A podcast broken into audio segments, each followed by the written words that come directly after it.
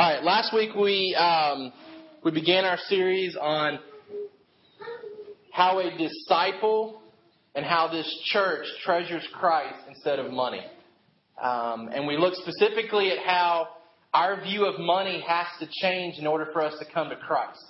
That if we can't let go of money, then we can't really come to Christ. And we looked at two different scenarios that Scripture gives us. We looked at the rich young ruler who came to Christ and asked, What do I need to do to inherit eternal life? And we see Jesus dialoguing with him and telling him that he needs to go and sell everything and come follow Christ. And we see the rich young ruler basically saying, I, I can't do that. I've got way too much. I'm, I'm relying too much on my money and I'm not willing to let go of that. And we see him walk away sad, but in, indeed walk away from a relationship with Christ. And then we see Jesus instructing his disciples and saying that it's very hard and really implies it's impossible for a rich man to come to Christ. And he follows that statement up by saying what's impossible with man is possible with God. And so we're, we're given encouragement that through the power of the Holy Spirit, the Holy Spirit can break our love and our attachment to the things of this world. But it's only through God's grace that that happens that left in our own condition, money and possessions will always, always be something that we cling very tightly to.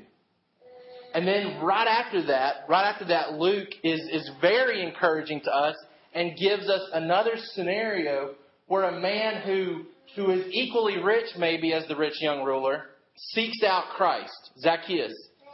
Jesus comes to his town, Zacchaeus seeks him out that they go home and eat together. We don't have the luxury of knowing how that conversation went.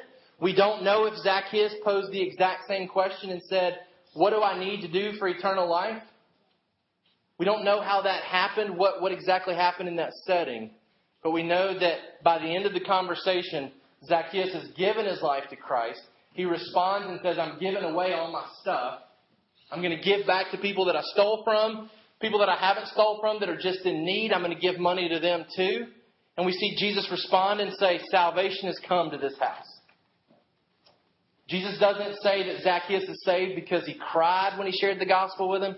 He doesn't say that Zacchaeus is saved because he, he prayed a prayer or he came down to an altar or he said he wanted to, to do anything. Jesus said, This guy is saved because I, I can see an evidence that, that he no longer loves his previous life that he's willing to give everything away if necessary to follow me. so we said that in order to come to Christ, we have to see money differently. We have to see it differently. It's, it's no longer what gives us joy and satisfaction and happiness and security. That there's somebody, Jesus, who's worth giving our money up for. So we started off last week by saying that, that a disciple sees money differently. When we come to Christ, we have to see our money differently. There has to be a um, a high view of Christ and what he makes available to us. This week, we're looking at how a disciple needs money differently. He sees money differently when he comes to Christ. Once he comes to Christ, he now, on a daily basis, needs money differently than he did before Christ. He needs money differently before, now that he's come to Christ. Before we get into that today, I wanted to give you some, um, some prerequisites, I guess, in, in approaching Scripture and what it has to say about money. There's some things that we need to make sure we understand up front before we continue in this study, or else our thought process and our understanding is going to be off from what Scripture wants to teach us. Okay, so a couple things here. Um, I need a copy. I need a copy of this. A little different. All right, number one here. We are to steward money as worship rather than give legalistically. We are to steward money as worship rather than give legalistically. 2 Corinthians 9 7.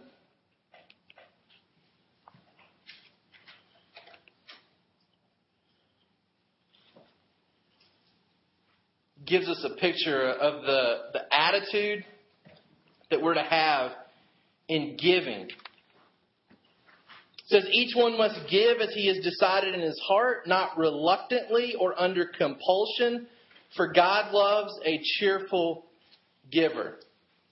And God is able to make all grace abound to you, so that having all sufficiency in all things at all times, you may abound in every good work. What we're going to see in the New Testament is that we are not we're not given strict guidelines about how much money to give. What we're going to find is that God, especially in the New Testament, never advocates prosperity or poverty. Like the New Testament doesn't teach that one of them is better than the other, that we're to pursue one over the other. It just gives us guidelines that are usually applicable no matter how much money you have. The principles that the New Testament give us are for poor people and for rich people.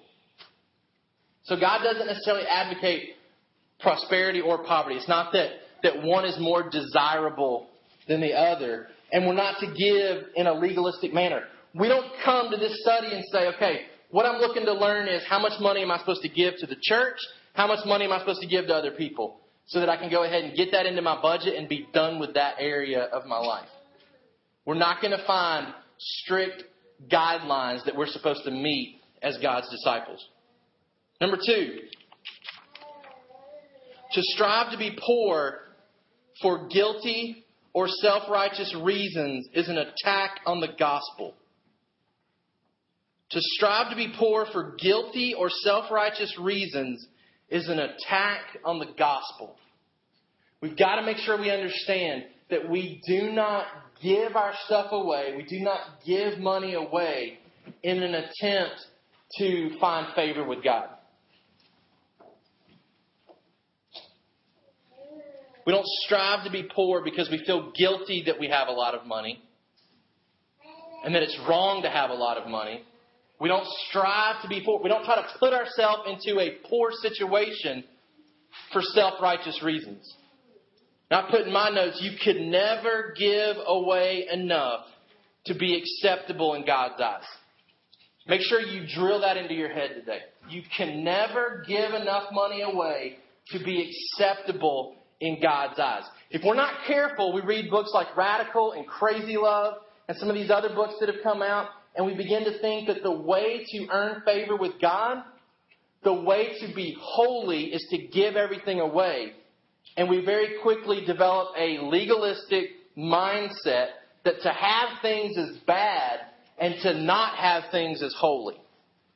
And it's important that we remember that Jesus was radical enough for us.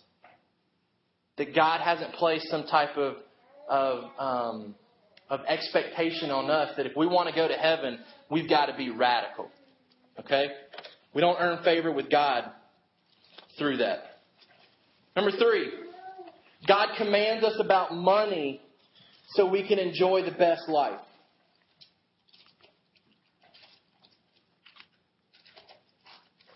God commands us about money so that we can enjoy the best life. John 10:10 10, 10 talks about Jesus coming to give us the abundant life. He comes to give us the abundant life, which means that God doesn't give us commands in Scripture for us to earn our justification. We don't look at guidelines in Scripture about giving to poor people or giving to the church and think that in our effort to give that we earn justification. Commands in Scripture are not designed for us to earn our salvation. A lot of times we, we may not verbalize that, but a lot of times we fall back into thinking that that, that I have to be obedient to what Scripture says because I'm trying to earn favor with God. And we lose sight of the fact that Christ has already done everything that Scripture commands to us and demands of us. That it's done, it's finished. That Christ accomplished everything in His perfect life. Christ gave everything that needed to be given for our salvation. So why are there still commands in Scripture? Why are we still told to do things and told not to do other things? It's because God's commands are given to us so that this life is the best life possible. He doesn't just make up arbitrary things and tell us to do this and don't do this because He's in charge and He can just make up the rules. God has very carefully looked at His creation and He instructs us on how He has designed creation to function. And so, what Scripture is revealing to us is that if we follow the commands given to us in Scripture, we will enjoy this earth to the fullest. That this earth is a better place if people don't hang on to everything that they have and don't share it with others. That the world is a better place when we give of our money to other people that are in need. So it's important that we see commands in Scripture as a, as a pathway to the best life here on earth. They're not ways for us to earn our justification. The things that God gives us are good, not evil. The things that God gives us are good, not evil. 1 Timothy chapter 4.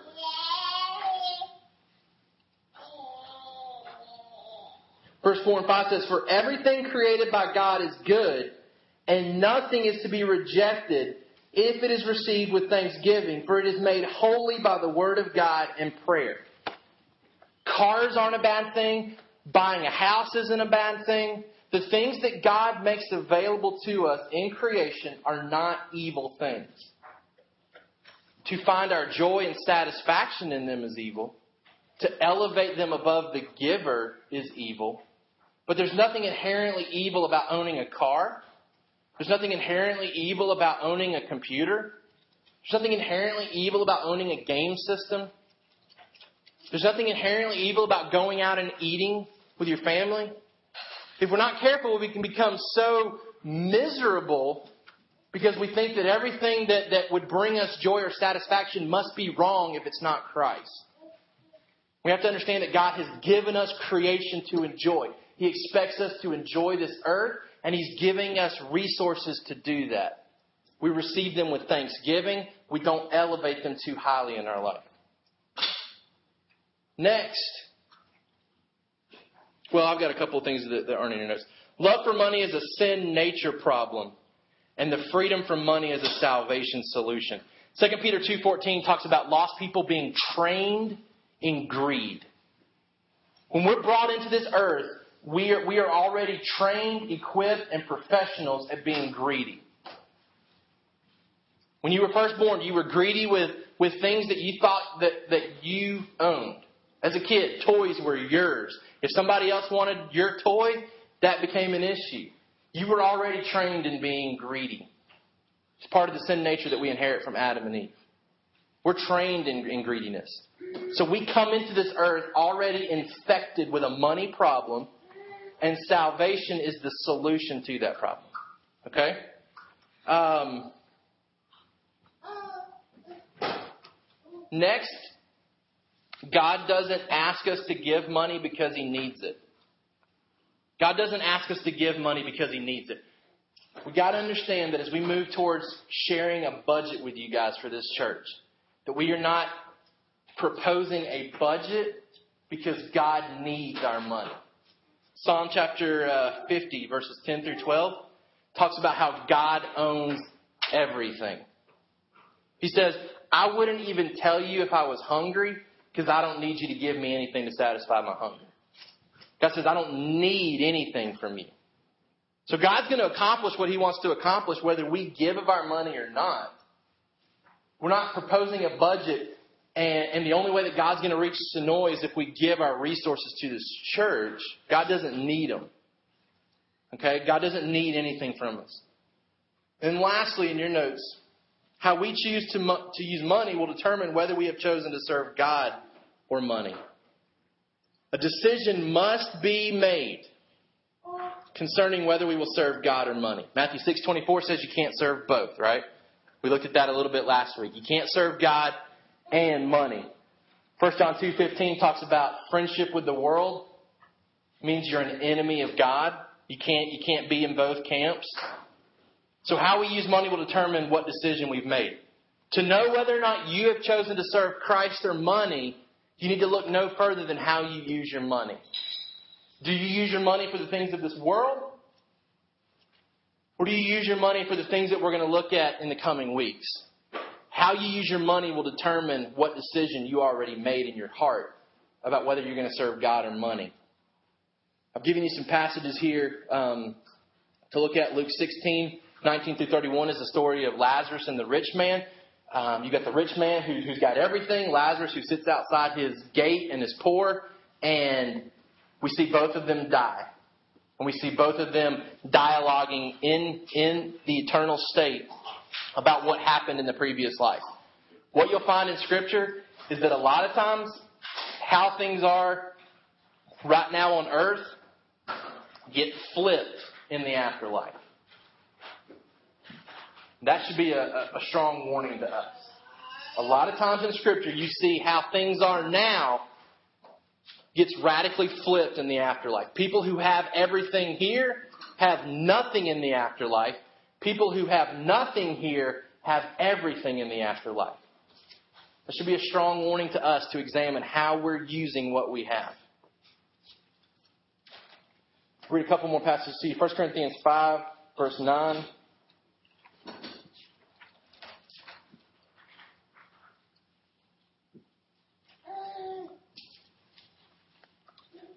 says, I wrote to you in my letter not to associate with sexually immoral people. Not at all meaning the sexually immoral of this world, or the greedy and swindlers, or idolaters. Since then you would need to go out of the world. But now I am writing to you not to associate with anyone who bears the name of brother if he is guilty of sexual immorality, or greed, or is an idolater, reviler, drunkard, or swindler, not even to eat with such a one. For what have I to do with judging outsiders? Is it not those inside the church whom you are to judge? God judges those outside. Purge the evil person from among you. You see what Paul says here in 1 Corinthians? Don't miss this. Paul says here in 1 Corinthians that love of money or greed is a church discipline issue. Now, I put in my notes, we would rightly question the salvation of someone who continually engaged in sexual immorality, despite all the commands in Scripture against it. Like, if, if, if we were to describe somebody who, who is, who is um, claiming to be a Christian, but is just rampantly involved in sexual immorality, like engaged in all type of sexual immorality, not waiting till marriage, um, not keeping themselves pure, then we would have we would have every right from Scripture to to encourage that person, hey, you need to repent of this sin. And to have someone continually say, No, I'm not going to repent of this sin would be a church discipline issue. Right? Like we would we would continue to call them to repentance. We would continue to ask them to, to submit to the Holy Spirit's leading. And then according to Matthew 18, if they continue to resist that repentance, we would remove them from the church and treat them like an unbeliever. And I know in conversations with, with, with you guys, people that we care about a lot, we've had to to speculate how are we going to continue to minister to so and so? Are they a Christian or are they not a Christian based on how they're living? Do they need to be called to repentance or do they need the gospel? And we've had profitable conversations about that. Paul says the same type of conversations need to happen about people that are greedy with their money.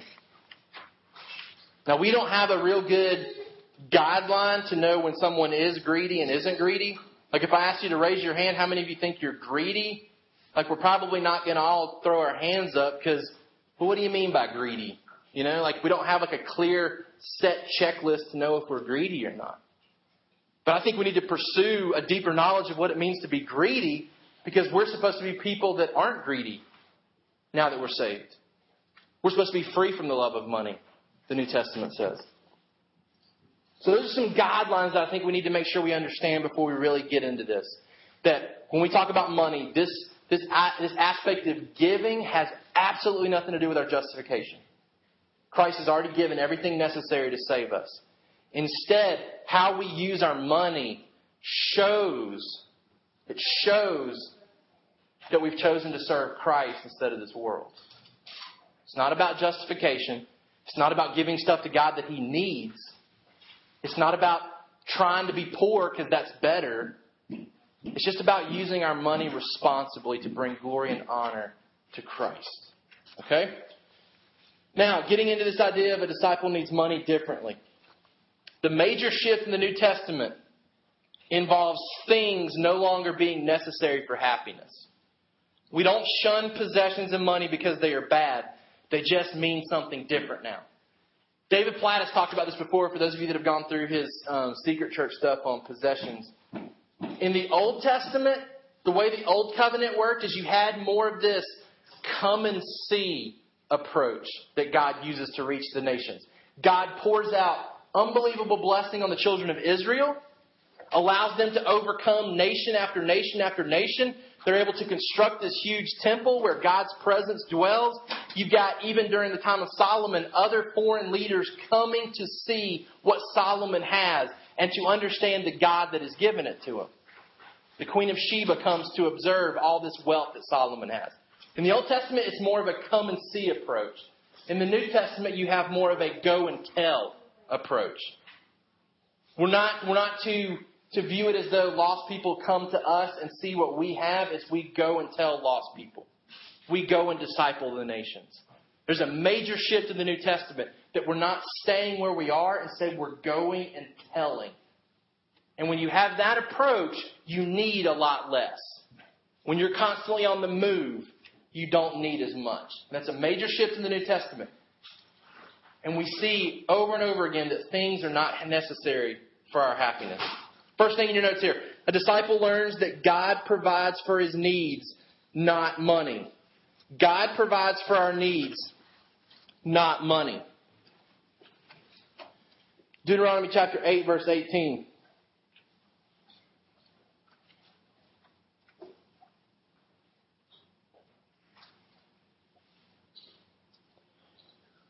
You shall remember the Lord your God, for it is he who gives you power to get wealth, that he may confirm his covenant that he swore to your fathers as it is to this day. It's God who gives us the power to make money. God is the source uh, of what we need, not money in and of itself. Hosea chapter 3 verse, or 13 verse 6.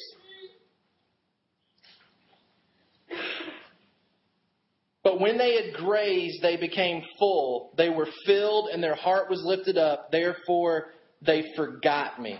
Here's a picture of Israel getting their needs met and forgetting the source of where their needs are met. They, they lose sight of the fact that it's God who gives to them. They become fat and full, and they begin to glory in what they have as opposed to the one who has given them what they need. Next, you've got um, Philippians 4:19.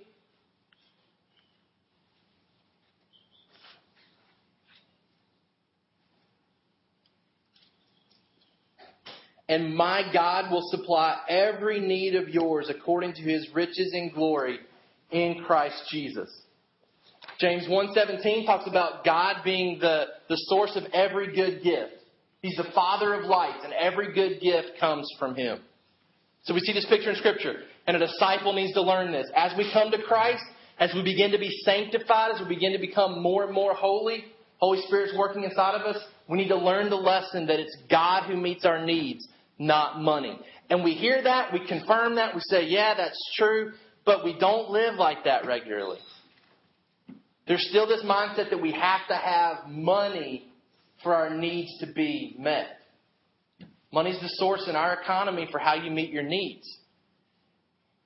And to a degree, we do have to have money to, to, to have what we need, but we're not the source of getting that money. God, who, God is the one who gives us the power to even make money. God's the one who gives you the physical ability to get up and go to your job every day. That could immediately be taken away in a car accident where no longer you have the physical ability to work.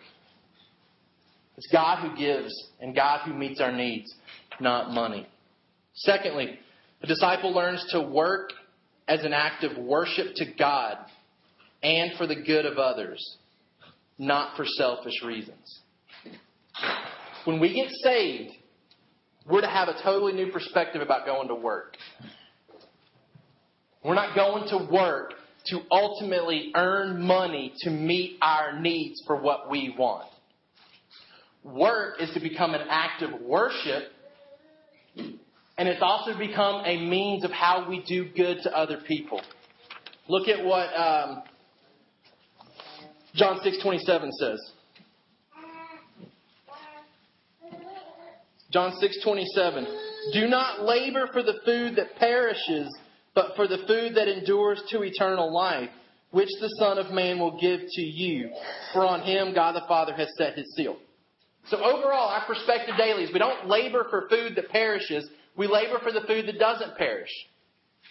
We have an eternal life perspective, not a here and now perspective. So as a disciple, we learn this idea that I don't get up and work every day ultimately to get stuff to meet my needs. I do it as an act of worship, and I do it for the good of others. We see this idea continued in Acts 20 35.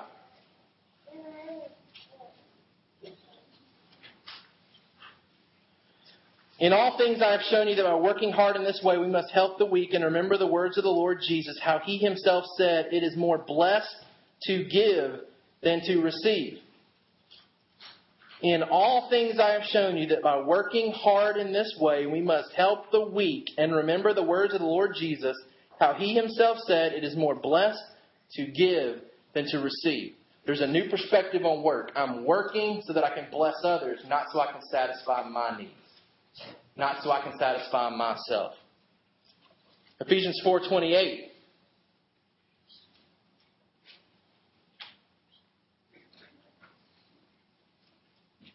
This is a this is a passage that if you're just reading it for the first time, you expect it to go a certain way, and then it, it goes even further than you would expect.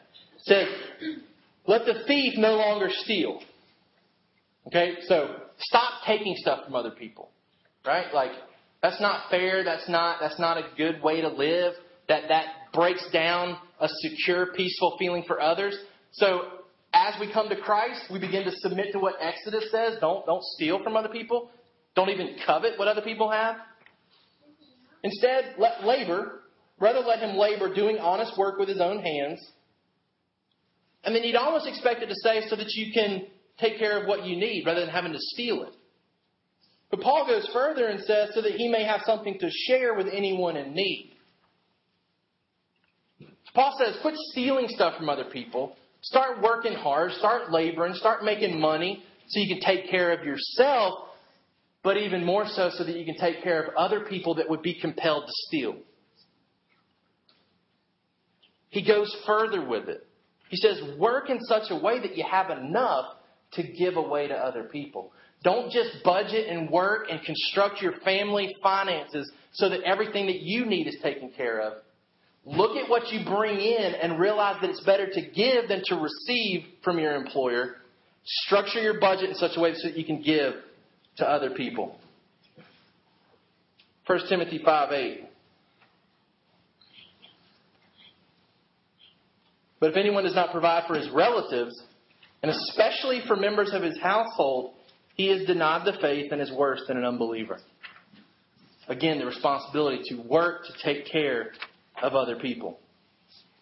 Number three, a disciple learns the difference between need and want and believes that God will provide what is needed. Disciple learns the difference between need and want and believes that God will provide what is needed. Let's talk about what we actually need to live. What do we need? What are the, what are the basic needs that we have in order to continue existing? What are they? Food,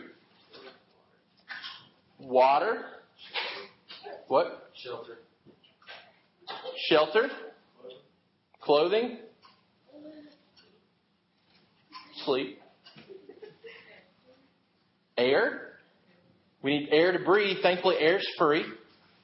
You know, we don't have to we don't have to pay the air company to continue getting fresh fresh oxygen pumped, pumped into our area. Air's free. For the most part, when you think about it, water is free.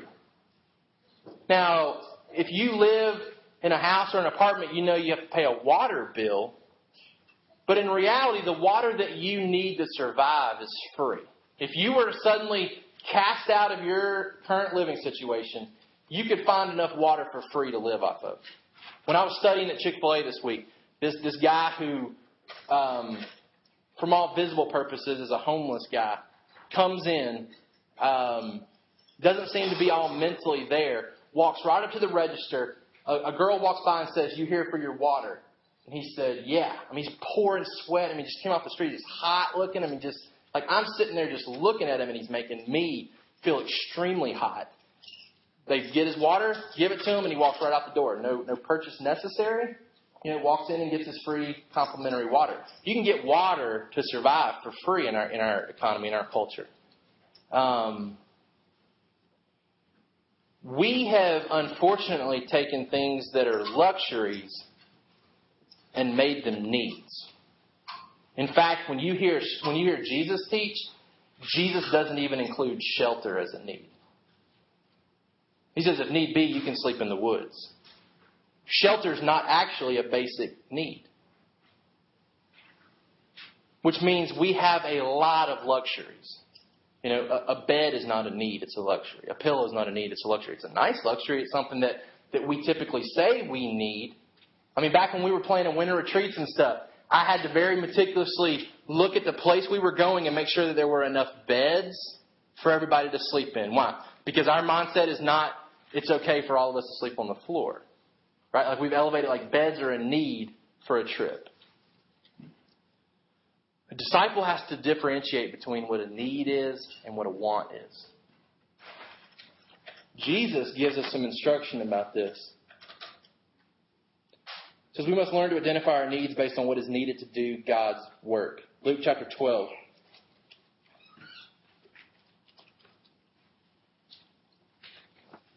Um, verse 4. I tell you, my friends, do not fear those who kill the body and after that have nothing more that they can do, but I will warn you to whom to fear. Fear him who, after he is killed, has authority to cast into hell. Yes, I tell you, fear him. Are not five sparrows sold for two pennies, and not one of them is forgotten before God? Why, even the hairs of your head are all numbered. Fear not, you are more valuable than many sparrows. Here we're instructed by Jesus hey, you don't need to worry about your daily needs. You don't need to fear your daily needs. Because in the same way God takes care of, of small aspects of creation like a bird, He's going to take care of you. So he reinforces that, that we don't have a reason to worry because our needs are going to be taken care of. And he gives examples from creation.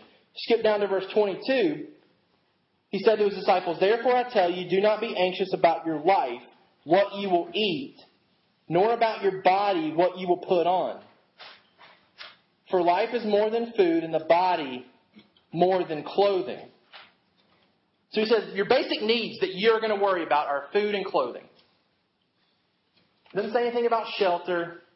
Doesn't say anything about luxuries. He just says every day you're going to need to determine how am I going to eat and what am I going to put on. And I would say clothing is an essential. One, it's, ordained by God in the garden after sin. I mean, He makes it a necessity by, by constructing clothes to give to Adam and Eve it, it, depending on what environment you're living in, a lot of times clothing is necessary to live. I mean, you couldn't live in Georgia probably year round without clothing. I mean, it, it gets cold here, not real cold, but there are some nights where I don't know that you would make it long term without clothing. And Jesus admits that these are needs. He says, I recognize that you need food. I recognize that you need clothing, but so do birds. And then he pictures the flower and he says, Look, I'm faithful to take care of these. I'm surely going to take care of my children. He says, verse 29, Do not seek what you are to eat and what you are to drink, nor be worried, for all the nations of the world seek after these things, and your Father knows that you need them. Instead, seek His kingdom, and these things will be added to you. Make sure you get this connection. He says, don't worry about what you're going to eat and what you're going to wear because that's what lost people worry about and it consumes their time. He says a lost person has no promise that they're going to have food tomorrow or clothing tomorrow. So they have to work very hard today to make sure their needs are met for tomorrow. But Jesus says, I'm giving you, I'm giving you a, a secret here. Your needs are going to be met tomorrow. So seek the kingdom. Do things for God. Use your time for gospel purposes and don't worry about what your needs are for tomorrow because I got that. I got this. I kind of got this picture of of of um you might have like a, a couple who's wanting to go out to eat for the night and they've got kids and so they call in a babysitter And, and you can almost see like the, the sense of worry on a mother mother's face as she begins to give like instructions like, hey, make sure you do this, make sure you do this, make sure you do this. And it can be very comforting for the babysitter to just look at the mom and the dad and say, I got this.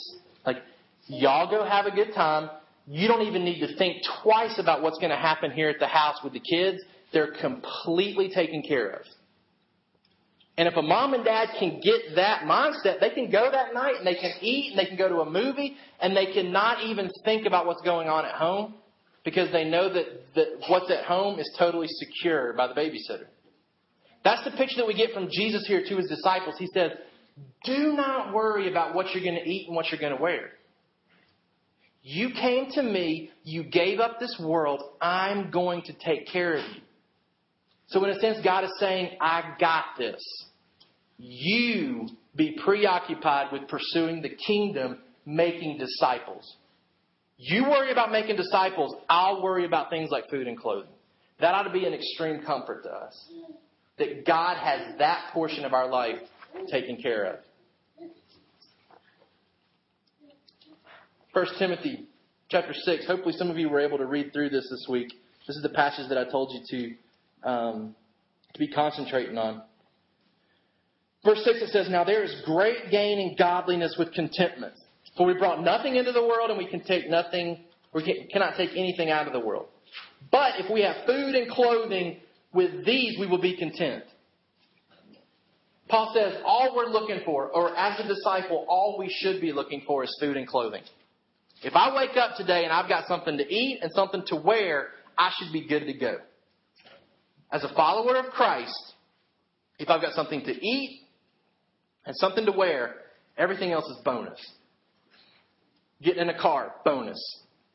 Air condition, bonus. Additional meals for today, bonus. An extra change of clothes today, bonus. All I need is food and clothing. Paul says, with these things we'll be content.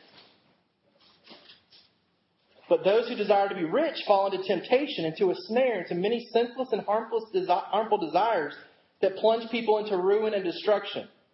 For the love of money is the root of all kinds of evils. It is through this craving that some have wandered away from the faith and pierced themselves with many pangs.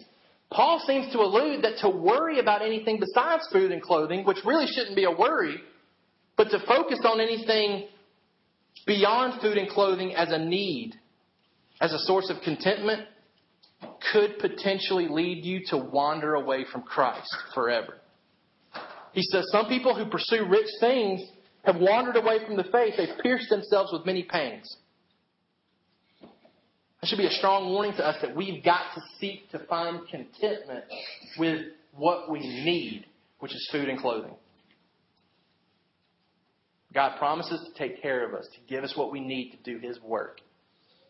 To feel like we need anything more than that could result in us wandering away from Christ.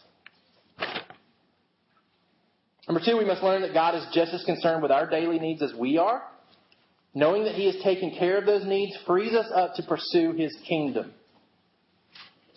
God doesn't downplay. He doesn't say, guys, for real, you don't really need something to wear. Like, quit worrying about your clothing. He doesn't come out and say, you guys eat way too much. You don't need to worry about food. You can easily go many days without food, so quit worrying about if you got anything to eat today. No, God comes out and says, look, I know you need stuff to wear, and I know you need stuff to eat, and I'm going to take care of that. Now, I think it's important that we understand this isn't a blanket promise that God will always give us food and clothing the way that we think we need it. I mean, there are brothers and sisters in Christ around the world today that are starving to death. They're starving to death. we're given a promise in Scripture and we're given a fulfillment in Scripture that is maybe a fulfillment in, in a way that we're not thinking when we read this passage. But in Revelation chapter 19, verse 6, this is future. This is Christ coming back. Then I heard what seemed to be the voice of a great multitude, like the roar of many waters and like the sound of mighty peals of thunder crying out Hallelujah, for the Lord our God, the Almighty, reigns. Let us rejoice and exult and give him the glory, for the marriage of the Lamb has come, and his bride has made herself ready. It was granted her to clothe herself with fine linen, bright and pure. For the fine linen is the righteous deeds of the saints. And the angel said to me, Write this Blessed are those who are invited to the marriage supper of the Lamb. And he said to me, These are the true words of God. Here's the ultimate fulfillment when Jesus says, I'm going to give you what you need to wear and I'm going to give you what you need to eat. He says, as a disciple, you are invited to the marriage supper of the Lamb where you will eat for eternity and you will be clothed for eternity with the things that matter. You'll be clothed in the righteousness that is required to enter into heaven. You will feast with Jesus Christ, the marriage supper of the Lamb. So the promise is true for everybody. Jesus is going to give us what we need to eat and what we need to wear. It may not always be on this earth, though. Think broader when we think about God's provision. Don't limit God's provision to just the here and now. Think about it in long term effects. All right, next. A disciple learns to be content with necessities and cautious with excess. A disciple learns to be content with necessities and cautious with excess. Make sure you star this verse right here. Proverbs chapter 30.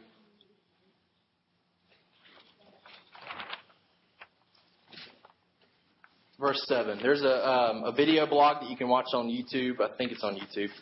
Where Francis Chan says, I dare you to pray this prayer. It says, Two things I ask of you. This is the, the guy writing Proverbs praying to God. Two things I ask of you. Deny them not to me before I die. Remove far from me falsehood and lying.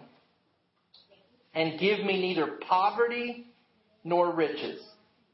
Feed me with the food that is needful for me lest I be full and deny you and say, Who is the Lord? Or lest I be poor and steal and profane the name of my God. You see what he's praying here? He's saying, God, please don't give me too much. Don't give me more than I need. Because if I have more than I need, I might be like the Israelites in Hosea who got so full that they forgot God. They began to look around and say, I got everything I need. This is, this is all I need. I got everything. I, I've worked for this. I've earned this. This is mine. We become like the rich guy who, who continued to build bigger bank accounts to put all his money in. The guy in Proverbs says, Please don't give me that much. Can you imagine praying that? God, please don't give me too much money. I don't want the temptation of forgetting you.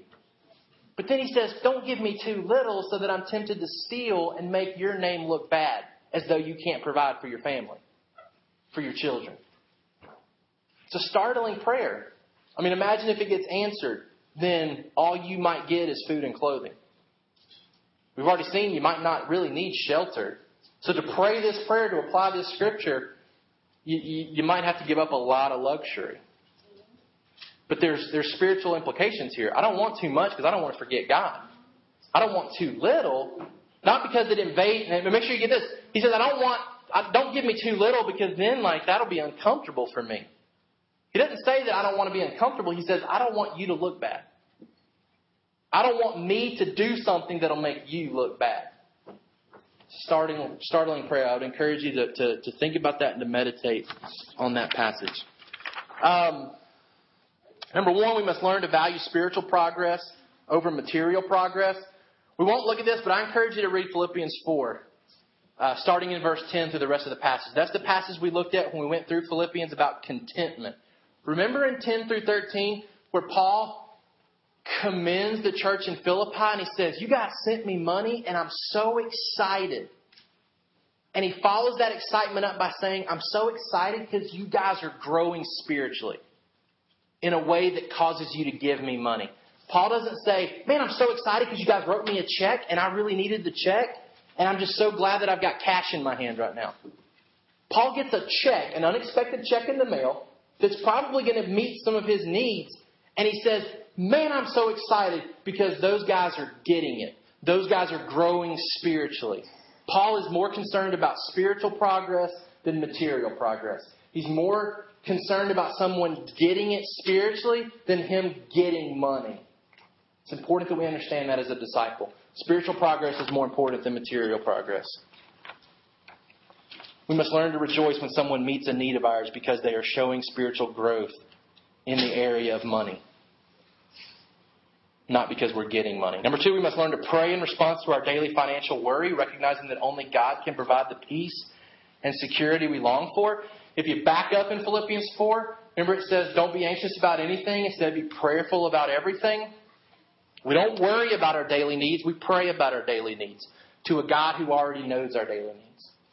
But the way we find contentment, the secret to contentment, is knowing that we serve a God who's completely in control of our life. And I, I, I told you that it's basically getting to the point where you live outside of your circumstances. That as your circumstances change, your perspective on life doesn't. Because Paul says, remember, he says, I've learned to be content with abounding. When I've got just tons of money coming in, I'm content. And when I have no money coming in, I'm content. And I told you what's, what's crazy about that is that Paul's saying, My joy is unaffected.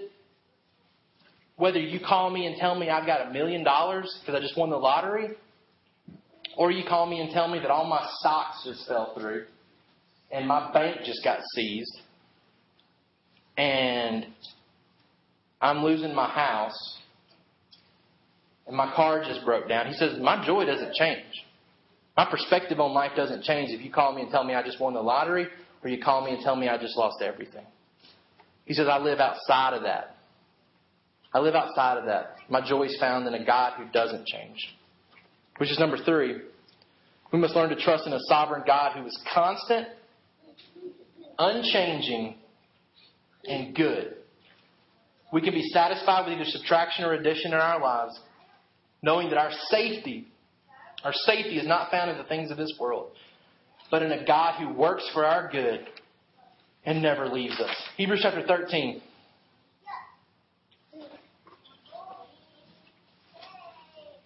Hebrews 13. I love this passage.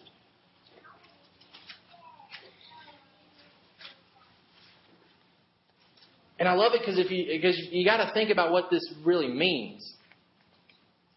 The author of Hebrews says, Keep your life free from the love of money and be content with what you have. For he has said, I will never leave you nor forsake you. I mean, what does that have to do with money? Well, it's relevant because money does leave us. Money does forsake us. Money does fail to deliver at times. The things that we buy fail us. Matt Chandler, I was listening to a sermon this week by him. He said that at best, a lot of the stuff that you have right now is 15 years away from being in the dump. The things that you own right now are at best about 15 years from the dump. Think about it. Most of the stuff that you own right now, you probably didn't own 15 years ago. And with the exception of some big items like maybe a house and, and some big pieces of furniture, most of the stuff you own right now, you won't own in 15 years. These two gadgets right here, I don't expect to have in my possession 15 years from now. It forsakes us. It leaves us. The author of Hebrews says, free yourself from loving this kind of stuff because it goes away. Remember that Jesus said, I'll never leave you. I'll never forsake you. That's why he needs to become our treasure because he's the lasting treasure. He's the fulfilling treasure. He's the satisfying treasure. He meets our needs when money, which is supposed to meet our needs, doesn't always meet our needs. It doesn't. Jesus always does. He's faithful to meet our needs. All right, and lastly, we'll fly through this. A disciple learns that the benefits of following Christ far outweigh anything this world can offer. A disciple learns that the benefits of following Christ far outweigh anything this world can offer. Psalm chapter 73.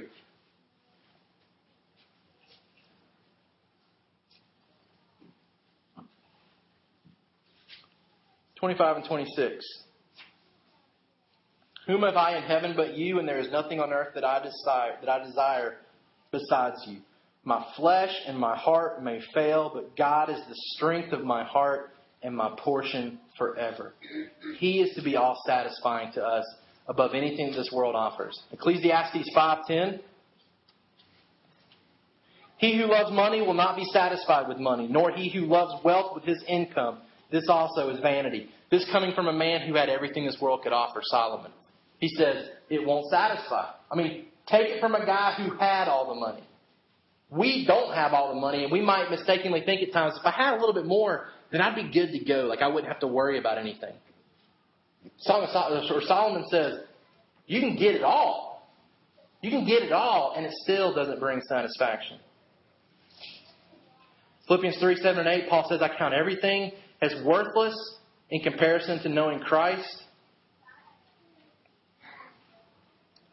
I love um, Hebrews chapter 11, verse uh, 24. By faith, Moses, when he was grown up, refused to be called the son of Pharaoh's daughter, choosing rather to be mistreated with the people of God than to enjoy the fleeting pleasures of sin. Paul or, or, or Moses recognizes that that everything that Egypt could offer, everything that Egypt could offer, was going to fail him in the end. Like it, it would be good for the time, but in the long run, it wasn't going to pay off we see Moses willingly step out of Egypt. I mean, if you've seen the Ten Commandments or um, Prince of, I've never seen Prince of Egypt, so I don't know how biblically accurate it is. Ten Commandments has got a lot of additional stuff. But the idea of Moses going from most likely the equivalent of a prince in Egypt to a slave is very accurate. Giving up what, what Egypt had, being served to become a servant to go to his people. An awful lot like what Christ did, leaving heaven, Philippians 2, being served, being glorified, being honored by angels, coming as a servant, and being ridiculed for the good of the people, which is what Moses did as a, as a precursor to Christ. But Moses recognized that things of this world won't last. And then 1 Timothy 6, which you guys were hopefully reading through this week, verse 11. But as for you, O man of God, flee these things. Pursue righteousness, godliness, faith, love, steadfastness, gentleness. Doesn't say pursue a big house. Doesn't say pursue, or pursue a, a good portfolio, which, by the way, I have no idea what a portfolio is. No. Um, no idea, really. Um, just fight the good fight of the faith. Take hold of the eternal life to which you were called and about which you made the good confession in the presence of many witnesses I charge you in the presence of God who gives life to all things and of Christ Jesus who in his testimony before Pontius Pilate made the good confession to keep the commandment unstained, free from reproach until the appearing of our Lord Jesus Christ, which he will display at the proper time. He who is the blessed and only sovereign, the King of kings, the Lord of lords, who alone has immortality, who dwells in unapproachable light, who no one has ever seen or can see, to him be honor and eternal dominion. Amen.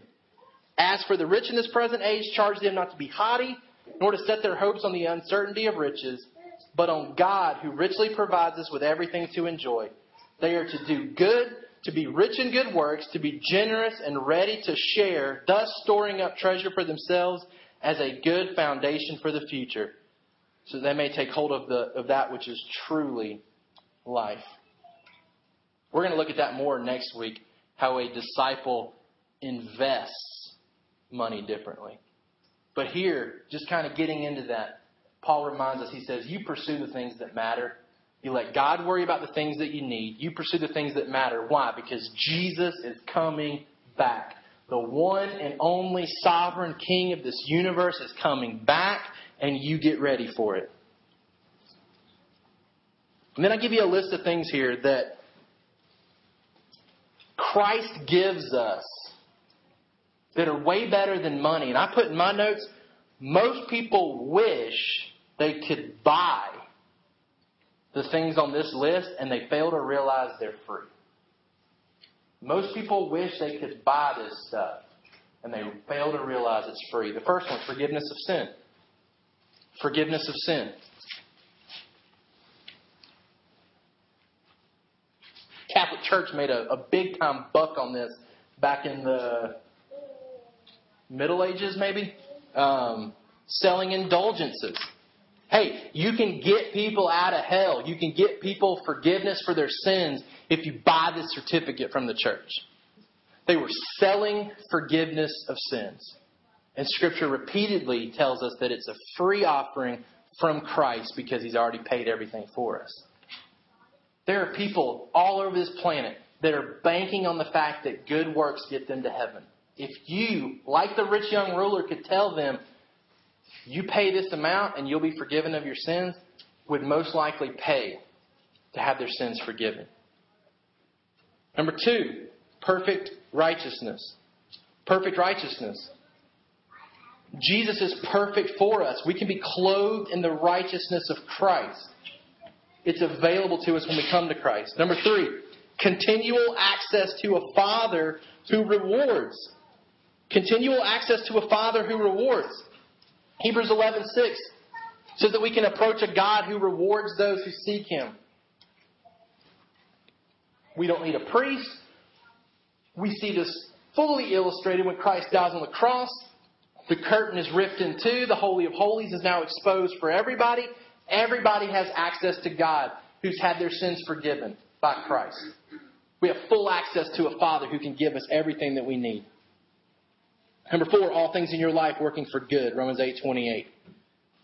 Don't ever minimize the importance of that passage. That every single thing that happens in your life is for your good if you're a follower of Christ. Number five, no reason to worry or feel anxiety. Philippians 4 6. We don't have to worry. We've been freed from worry if we choose to live in that reality. We don't have anything to worry about for tomorrow.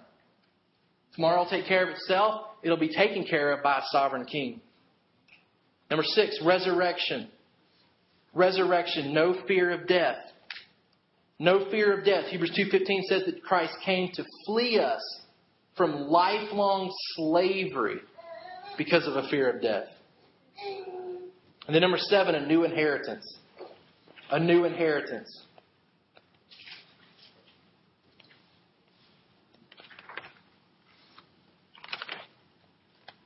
First Peter chapter one, verse three.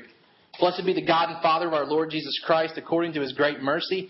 He has caused us to be born again to a living hope through the resurrection of Jesus Christ from the dead, to an inheritance that is imperishable, undefiled, and unfading, kept in heaven for you. What does that mean? It means that the things that are on this list right now, these seven things, and this isn't by any means an exhaustive list of what benefits we get from Christ. These things we we enjoy to an extent right now. But this inheritance, this seven things and many more, are being kept in heaven so that when Christ comes back, we will, we will experience them to the fullest. We've been forgiven of sins, but I guarantee you every one of us in here feels guilt over sins that we commit still. Right? Like, the hardest thing is to convince ourselves that we've been forgiven of bad choices that we've made. When Christ comes back, no more guilt because we're completely free from sin, which means for the first time we will really understand what forgiveness of sin means. We'll really understand what it means to have access to the Father. We will fully understand what it means to, to not have anything to worry about. So we experience these things to a degree right now, but they're kept in heaven where they don't perish, where they don't fade, where they're not going to forsake us. When Jesus comes back, we get it all. It's an inheritance that's better than any type of inheritance we could get here on this earth. So, as a disciple, application, as a disciple of Christ, I have a responsibility to be rich in good works with the use of my money by being generous and willing to share, focusing on the future hope that I have been granted, which is my true life. I leave you with 1 Corinthians or 1 Timothy 6:19 to think about this week as we seek to apply it next week.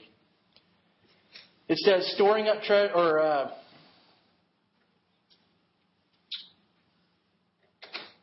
um, let's start verse 17. As for the rich in this present age, charge them not to be haughty, nor to set their hopes on the uncertainty of riches, but on God who richly provides us with everything to enjoy. Verse 18 They are to do good, to be rich in good works, to be generous and ready to share. So the questions that I give you do I use my money any differently than an unbeliever? If we don't, then something's wrong. If the distribution of your money looks no different than an unbeliever, something is radically wrong. If your money is simply used to meet daily needs, just like an unbeliever pursues. Remember, Jesus says, lost people pursue what they're going to eat and wear tomorrow. So if our bank account reflects a pursuit of eating and what we're going to wear, something's radically wrong. Does the use of your money look different than an unbeliever? Secondly, do I enjoy any luxuries in my life that have now become needs for me? We're not talking about giving up luxuries right now. We're just talking about are there things that are, that are luxuries that you would probably be hesitant to give up right now? That you need to pray through and adjust and allow them to, to become what they are, and that's luxury. Doesn't mean we're getting rid of them, just means they need to be categorized correctly. And then lastly, because 1 Timothy 6 18 says that we're to be generous. What would it look like for me to live a generous life? To not think about this question, to not think about this question, is to ignore what Scripture says to be a hearer and not a doer. Challenged you last week. We're not coming to watch a movie here. You're not coming to be entertained by me to then leave and go home and say, well, was that good today or was that not so good today? We come here to take what Scripture says and make it happen in our life, at home, and happen together. This passage says we have to be generous. What does it look like for you personally to be generous with your money? Ephesians 4:28 you work not so you can take care of yourself but so that you can give to other people in need.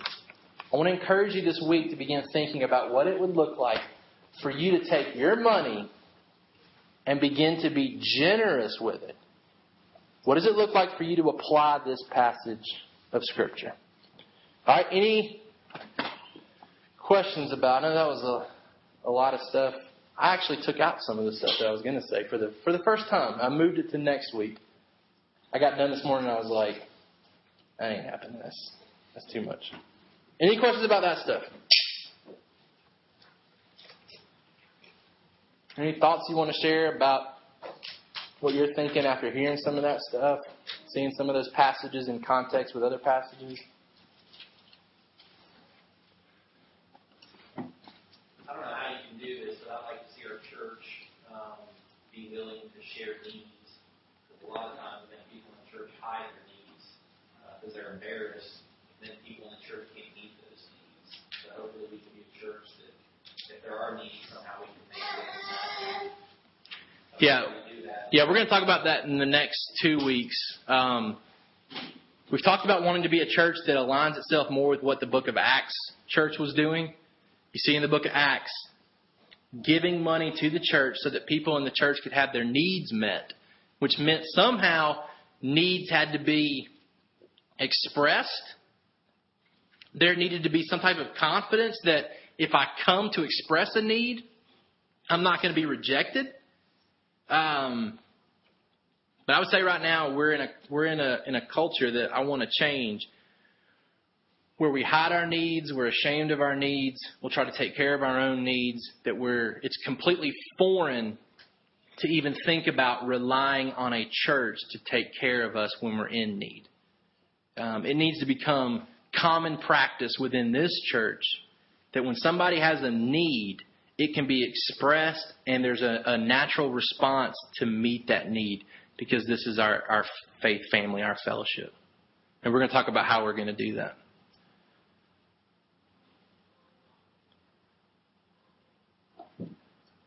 But we won't get to that point unless we get this point today that we don't need money the same way anymore. Because if we just come into this still needing money like we did before we were saved, when we started saying, hey, so and so's got a need, we're going to look at that and say, well, they need to take care of that, don't they? Because cause I got my own problems over here. I mean, it's pretty radical for for for the men or just anybody that's single who who makes the money for your family to begin to evaluate and say, we got to change some stuff because there's going to be people who have need. There's going to be Deuteronomy says uh, your your area will always have poor people, but then it, it, also alludes and says there shouldn't be poor people. Like same passage, like there'll never be a lack of poor people, but there shouldn't be poor people um, because you should be taking care of that. We've got to need money differently to make that happen. Any other thoughts or questions?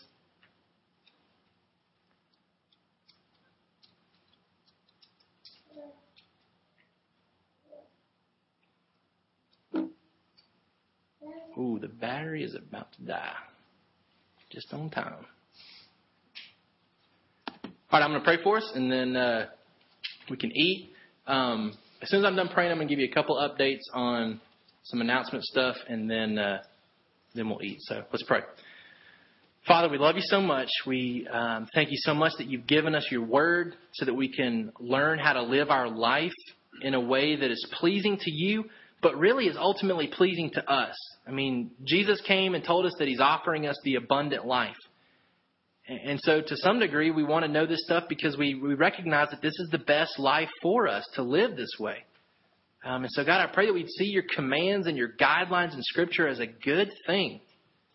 God, I pray for the people in this church that, that we would be free from the love of money, that we would recognize we do not need money like a lost person. A lost person has no guarantee that they're going to be taken care of tomorrow, but you have guaranteed and promised that we will be taken care of. So, God, I pray that that would be a, a very freeing truth that we would be content with food and clothing, that everything else would be viewed as a luxury that, if needed, could be given up for the gospel. God, help us to be generous people instead of greedy people. We want to be a fellowship that uses money differently so that lost people in Senoia and in the surrounding cities will look at us and recognize that something is different, that they will see our good works and give glory and honor to you in heaven. Help us to live in reality that you are coming back for us with an inheritance that's better than anything that we could inherit here. I pray that we would live our life in such a way that reflects that, and that as we prepare for next week, you would begin to teach us how to invest in that inheritance, how to use our money differently. We ask all these things in Jesus' name. Amen. All right, real quick updates financially. Um, you can continue to give money for the food for lunch in the box back here. Um, I sent out an email this week saying we still needed money for the city and we still needed money for the PO box. That was actually taken care of last week once Ben came home and was able to count the money. So those things I think have been taken care of. We still need money to make our church a nonprofit organization that can get a bank account, that can get a tax ID so that we don't pay taxes on what we're bringing in. Um, so I'll update you this week. I went ahead and got the PO box. It is um, it's on the website now, so you can go on the website and see our actual PO box address in downtown Senoia. Um, we are on the Gospel Coalition website now, so you can um, if you want to search that just to see us show up on the map. Um, and you can do that. It's kind of cool. For like a little while, we were like on the sidebar. It said like new churches that that are new to Gospel Coalition. It said Sovereign Hope Senoia, and I was like, yeah, there was two of them because I put uh, I messed up the website address, and so I had to. It won't let me delete it, so I had to re-enter us. But because it's the exact same address, it like just threw us on top of the other one, so you can't see two of them. Um, we are all working on a budget and membership information. Those will be revealed in July once we kind of come through this study. There is the Kids Water Day this Saturday, June 18th at 12. Is that what we said? 12 o'clock? We will have lunch and stuff. So if you guys want to come, even if you don't have kids and you just want to come hang out, um, you can do that. Kind of come and stop in and then leave. Come hang out for a little bit. Go to Newnan and do fun stuff down there. Whatever. Um, I'm just saying that because that's what I'm thinking about doing. Is like We come here and then maybe go to Newnan. Um, then the men's disc golf day is June 24th. That's a Friday. Um, we'll meet up either at my apartment or in Peachtree City. If you don't have discs, we've got plenty of discs for you to go play frisbee golf with us. And then we're going to eat that night as well. Um, we'll give you a little bit more information about that. Um, I've emailed times and stuff, but I don't have them in front of me right now. Um, continue to pray for Jessica, who's at Snowbird, who's listening in with us this morning. Um, they just wrapped up week number two. And then pray for Chris Henson, who left this week to go to Uganda. He'll be gone until July 15th. Um, so pray for both of them as they're away from us. And um, Lizzie's going to be leaving actually go to Indonesia, not for a mission trip, but to go spend time with her dad who lives there. I mean, that's crazy. She'll be gone in Indonesia for like two weeks. So we'll pray for Lizzie as well as she's away. Um, I think that's it. Any questions about any of that?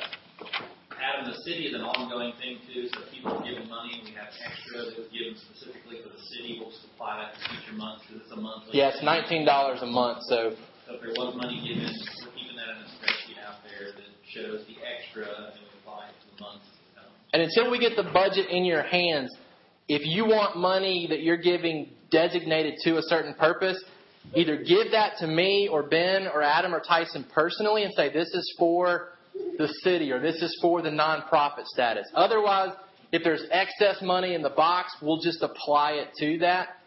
So we don't want there to be any confusion like, hey, I was giving my money to food and you used it on a post office box. Unless you designate it, then we're going to take the approach that if there's excess, then we'll use it for other purposes. If you specifically want it to go to something, like um, Will handed me some money last week and said, hey, this needs to go to Ben to reimburse for the city, that goes straight to Ben because Will tells me that that's what it needs to be used for. So if you have something that you're like, hey, I really want to use it for this, then just let us know that in advance. All right? All right. You guys can uh, start moving in that direction. They're working on getting the food set up. Um, if you want to come say something. Jessica, are you still there? Jessica? Yeah, I'm here. All right. Here. If you want to say hey to Yeah, Jessica. I'll leave the computer open My until. friend Caitlin's here too. Who? My friend Caitlin came to church too. Hey, Caitlin.